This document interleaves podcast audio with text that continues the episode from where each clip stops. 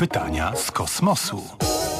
A dziś pytanie od pana Filipa, ale zdaje się, że chyba nie Filipa Jeślara, chociaż nie jestem pewien. Kiedy firmy wydobywające ropę wydobywają ją z ziemi, co się dzieje z wielką dziurą, z wielką dziurą, która zostaje po wydobyciu ropy? Pan Filip pyta, pan Tomasz odpowiada.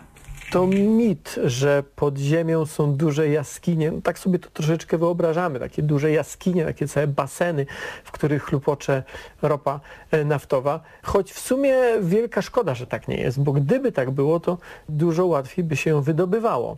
W rzeczywistości sytuacja przypomina raczej dowiercenie się do ściśniętej gąbki. Do gąbki, nad którą znajduje się taka nieprzepuszczalna dla ropy, dla wody warstwa skał.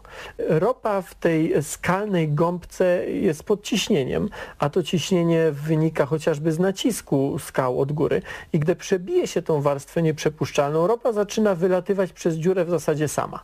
I to jest taka sytuacja, jak rzeczywiście byśmy wzięli i przycisnęli nasączoną wodą gąbkę, czymś przycisnęli i w tym czymś zrobili dziurę i zobaczylibyśmy, że nagle taka fontanna rzeczywiście stamtąd wylatuje. Z tej skalnej gąbki nie wylatuje czysta ropa. Ona jest zanieczyszczona różnymi rzeczami. Tam może być też sporo, czy trochę sporo, zależy od złoża, słonej wody, ale też może być tam gaz. W rzeczywistości byłem kiedyś na platformie wiertniczej, to co wylatuje prosto z tej rury z dna morza, to wygląda trochę jak e, zabrudzona, gazowana woda.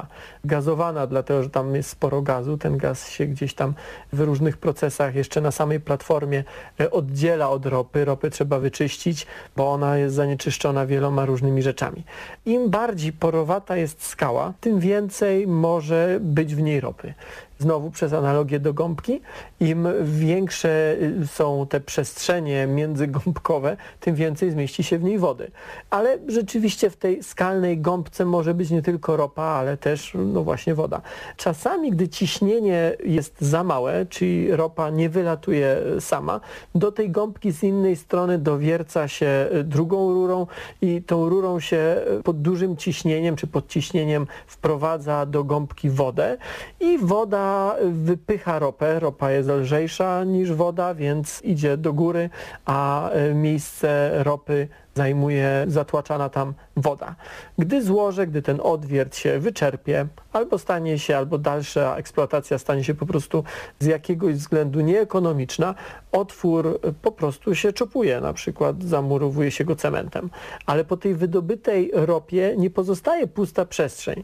Skały, nawet bardzo porowate, nie zawalą się tak jak na przykład y, w kopalniach na Śląsku zawalają się czasami wykopane chodniki. Y, mam tutaj na myśli w kopalniach węgla kamiennego. No tam pozostaje pusta przestrzeń. Po ropie naftowej nie pozostaje pusta przestrzeń. Nawet jeżeli cała ropa została stamtąd wyciągnięta i nic w to miejsce nie zostało zatłoczone, mówiąc nic mam na myśli na przykład woda, to dalej gąbka jest co prawda, ma jakieś puste przestrzenie, ale one są maleńkie i całość utrzymuje oczywiście ciśnienie skał nad tym, więc nie mamy do czynienia z sytuacją, w której na nagle skały pękają i dno morskie opada o kilka metrów w dół z powodu wydobytej ropy, co zdarza się na Śląsku, że szkody górnicze powodują, że w dłuższej perspektywie na przykład miejscowości, pod którymi wykopywany był węgiel, obniżają się o kilka metrów w dół. Ale to wszystko bardzo ciekawe. No, ciekawi